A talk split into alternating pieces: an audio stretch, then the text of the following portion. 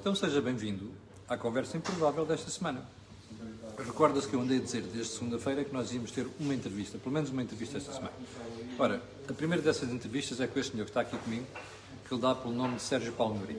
Você deve recordar-se dele, porque nós, em julho, foi em julho, não foi, Sérgio? Em julho, fizemos uma entrevista sobre a TAP. Ora, o Sérgio, na altura, como você se recorda, deu conta de um livro que estava a escrever sobre a situação da empresa. E eu prometi que quando o livro estivesse pronto, nós faríamos essa entrevista. Ora, é exatamente isso que nós vamos fazer hoje. O Sérgio está aqui comigo, já agora, Sérgio, pode mostrar aí o livro, só para as pessoas É o spot verem. publicitário. 30 segundos. Bom, não é uma questão de publicidade, é uma questão de justiça e para dizer que aquilo que você vai ouvir hoje é uma súmula do que está ali no livro. Em todo caso, se quiser perceber melhor depois da TAP, enfim, é só comprar o livro. Sérgio, muito obrigado por regressar à cor do dinheiro. Vamos obrigado, tentar eu. perceber, se eu lhe perguntasse assim, qual é o sumário daquela história que você conta ali? São 250 páginas, não é?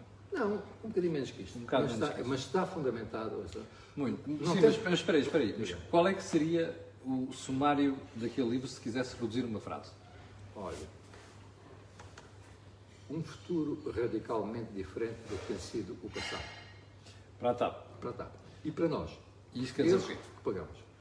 Isso quer dizer uma transformação profunda da TAP que acabe com a dependência do Estado e dos apoios públicos, que, que eu já vou explicar quais são e que são, são muito importantes e que não garantem a viabilidade da TAP. Atenção. Bom, deixe-me fazer uma pergunta. Quando diz que eh, acabar com a história dos apoios públicos e garantir a sobrevivência da TAP sem o apoio do Estado, quer dizer que a TAP ficaria em mãos públicas ou teria que ir para as mãos privadas? Isso é muito simples.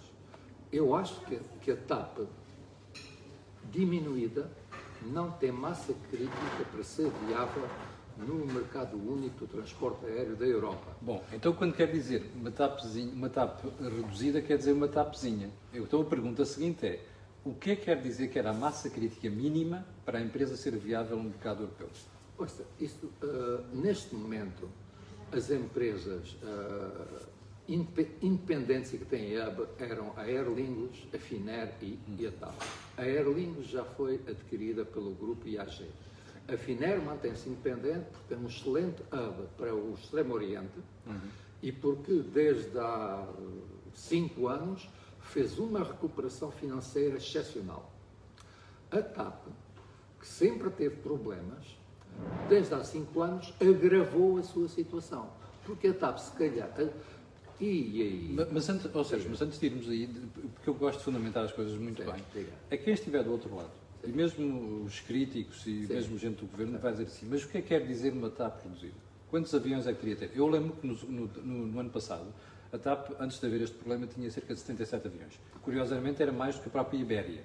É? Mas depois desta reestruturação, qual é o número máximo que a TAP de, de- de aviões deveria ter para poder ser rentável? Para já, há aqui uma coisa que os portugueses têm que saber: é que contar aviões, estamos a misturar a Airbus 330 com os ATR, Sim. com aqueles, eh, aqueles aéreos. É verdade. Primeira coisa.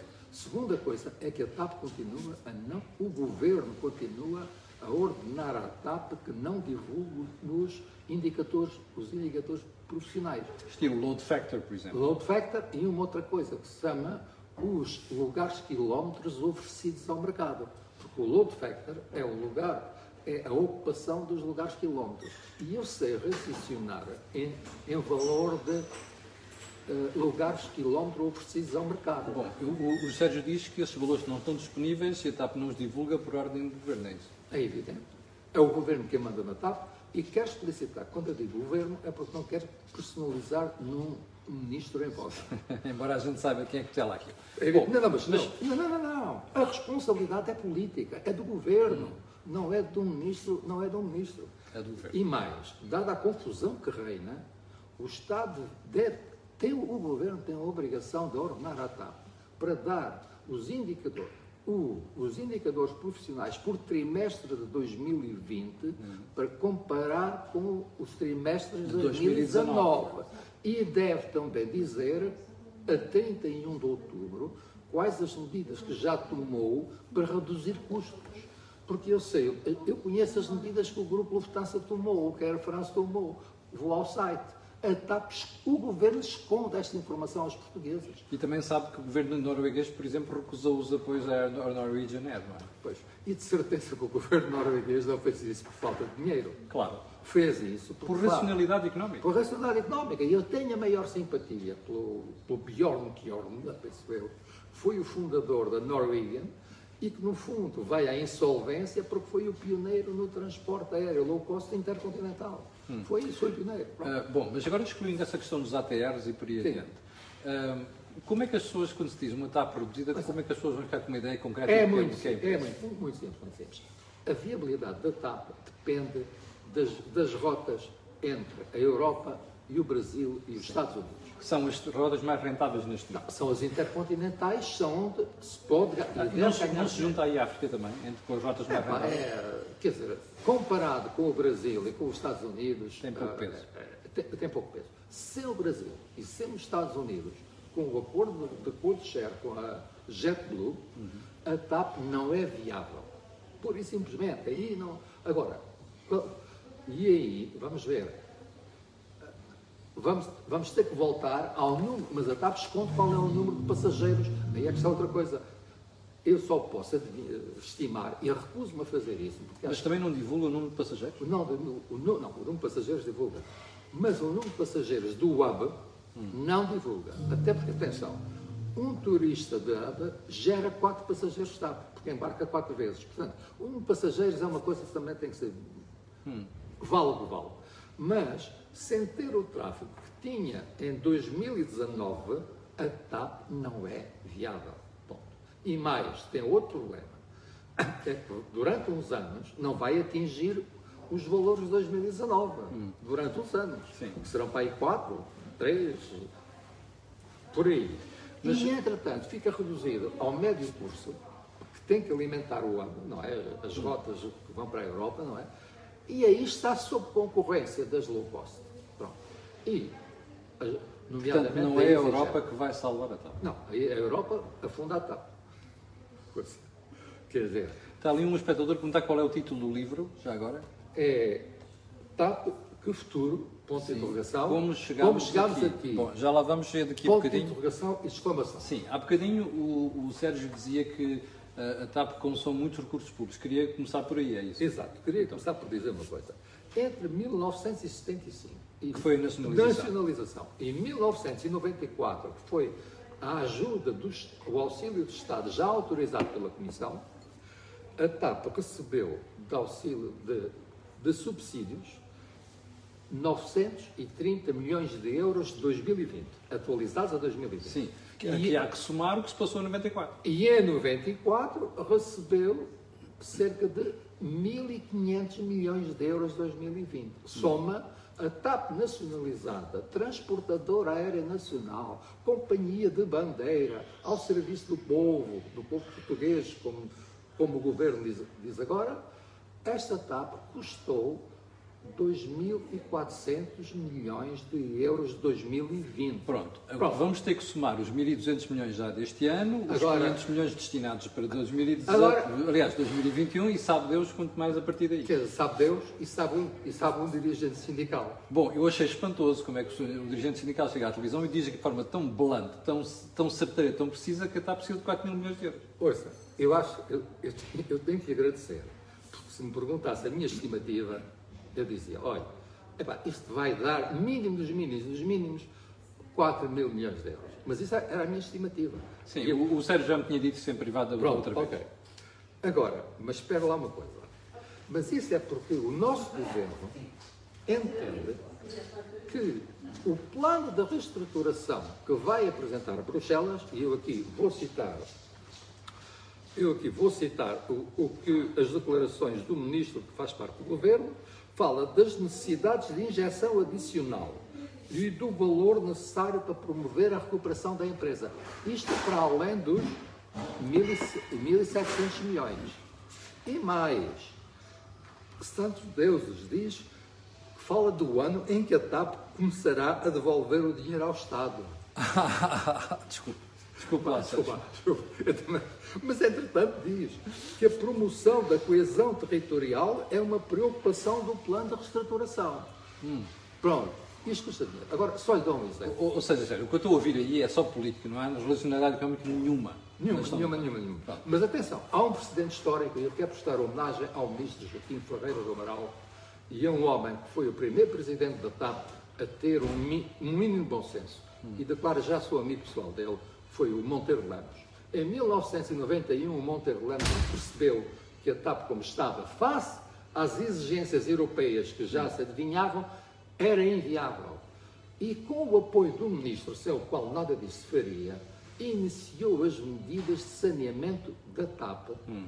E já com Santos Martins na presidência, no segundo semestre de 93, eles fazem um plano de saneamento extremamente duro. Houve pancada no aeroporto, invasão da pista, essas cenas todas. E quando apresentam um pedido a Bruxelas em 9 de janeiro de 94, o Ferreira do Amaral vai em grande estadão, tem que registrar isso, porque diz para ir muito mal dele. Eu digo, eu tenho imenso respeito por Sim, mas ele foi a Bruxelas e, em grande estadão, apresentar o plano ao comissário da concorrência, que era o Carlos Landier. Agora, mas já agora vamos importante- recuar um bocado mais Mas quer dizer, Eu- eu- o trabalho de casa estava feito.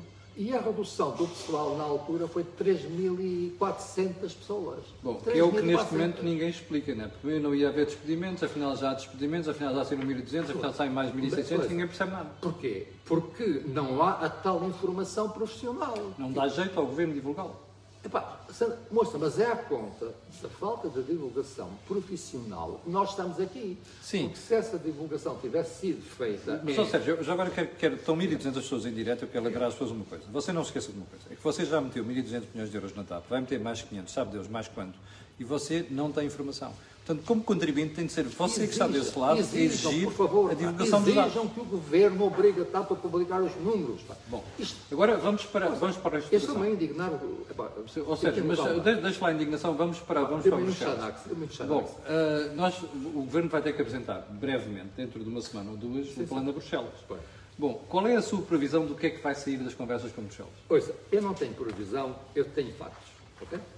E Então a Comissão, factos, a Comissão está, tem que respeitar as orientações de 2014, que são muito severas, muito severas, na defesa da concorrência leal. Sim. E quando há uma- um auxílio de Estado, há uma distorção da concorrência que tem que ser compensada.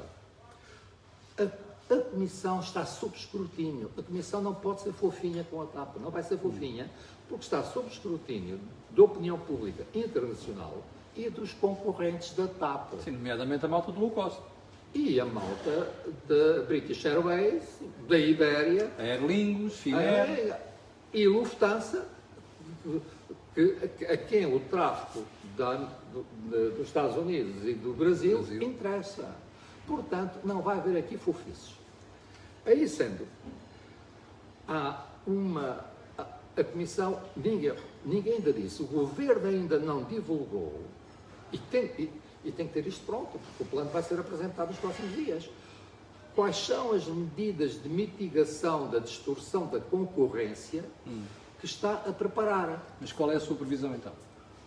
E mais, ah, já lá vamos, deixa-me dizer outra coisa. Por outro lado, as orientações de 2014 dizem que as companhias têm que dar até 50%, mas aí admitamos que seja 30%, têm que pagar com venda de ativos, digamos, 30% da ajuda que recebem. Têm, que vend- têm que pagar. Portanto, vai ter que vender ativos. Sim, os terrenos do aeroporto. Ouça, mas quais ativos? Os terrenos do aeroporto, os slots de Israel. Epá, ouça, isto aqui não encaixa. E eu tenho, e quando eu lhe digo que nada disto encaixa, é uma opinião pessoal que eu testei com amigos meus que são pessoas de referência. Então eu volto a fazer a pergunta, qual é a sua previsão então, se tem esse cenário tão negro face àquilo que vão ser as conversas com Bruxelas? Eh, é, que, a- é que a Comissão, eu não sei agora em termos jurídicos como é que vai fazer, mas a Comissão eh, vai dizer que o plano de reestruturação não garante a viabilidade da TAP. Até porque o Deutsche Bank, o Deutsche Bank, sabe qual é o estudo que eles, que eles estão a fazer? É o modelo em que a TAP se pode financiar no mercado, porque isso é uma das, é uma das, das exigências do plano de reestruturação. Ou seja, sem ajuda do Estado, em termos de mercado. Sem é garantia, que se sem garantia. Sim. Portanto, a TAP que a Comissão quer é uma TAP competi- competitiva, viável, num mercado em concorrência aberta e sem auxílio do Estado. E nesse mercado, a TAP tem, tem que mostrar que é capaz de se, de se financiar, de fazer emissão, uma emissão de ações, Ou de obrigações. ou, vá, Perdão. de obrigações, Obrigações. Era, era isso que eu queria dizer, obrigações, sem garantia do Estado. Portanto, não é aquela velha cena de toma lá a Caixa Geral de Depósitos, garantia do Estado, Caixa Geral de Depósitos financia. Percebe? Não é. Portanto, Portanto, eu- a sua previsão é que eh, o plano vai ser rejeitado por Bruxelas e o Governo vai ter que fazer o plano, é isso? Sim, até porque, vamos lá ver uma coisa. A TAP precisa de uma reestruturação profunda. A TAP precisa de uma reestruturação que acabe com o que houve, e há, atenção, há, de herança da TAP nacionalizada, que foi acumulando vícios, privilégios, disfunções, Mas etc. agora explique-me como é que um Governo que tem dificuldade em tomar medidas vai explicar isso aos sindicatos da TAP. Como sabe, a TAP tem 11 sindicatos, não é? É difícil É negociar com muito os simples. sindicatos. Ouça, é muito simples. É muito simples. O governo, uma das condições que eu vejo é o governo acabar com o condomínio entre o Estado e os sindicatos, Vital Moreira Dixon, constitucionalista, condomínio entre, entre o Estado e os sindicatos, para gerir a TAP. Tem que acabar. A TAP nunca teve uma cultura Ou seja, de desculpe lá, de desculpe lá o ceticismo, mas eu já ouço isso há quase 40 anos. Oh, Camilo, mas agora aqui temos uma coisa. É que o dinheirinho só entra com a autorização lá da, da senhora Vestager. E, e pronto. E, E mas ela não é para brincadeiras, é não é para brincadeiras. Mas mais também digo, o Boston Consulting Group, que está agora aí, já foi contratado pela TAP em 2016 com o Fernando Pinto, CEO, e já do tempo do Nilman, e fez um projeto de reestruturação com a corte destas gorduras que previa uma economia de 200 milhões de euros em 2020. O Nilman não quis, nisso o Nilman também era, era um bocado. Política de redução de custos também era muito com o Nilman. Mas quer dizer, na altura, houve um plano para reduzir os custos em 200 milhões. Sim, mais uma vez, como aconteceu com muitos planos para a TAP, não foi cumprido. Deixe-me Ah, fazer não, uma não. pergunta. E uma uma, uma última coisa. O saneamento da TAP implica a falência ou a insolvência da Ground Force. Bom, já lá vamos a grande força. Eu, que eu queria, queria, Diga, queria diga. pegar noutro ponto, que era, o Sérgio, na última vez que falámos, disse que preferia que fosse feita uma falência controlada da TAP. Mantém essa opinião? ordenado. Refinei-a. Eh, pronto, mas mantém essa opinião? Mantenho, mantenho. Eh, porquê? quero- Ouça, porque- Qual é a vantagem? Porque acho pura e simplesmente que temos que admitir que a TAP não é viável. Diga-me uma coisa.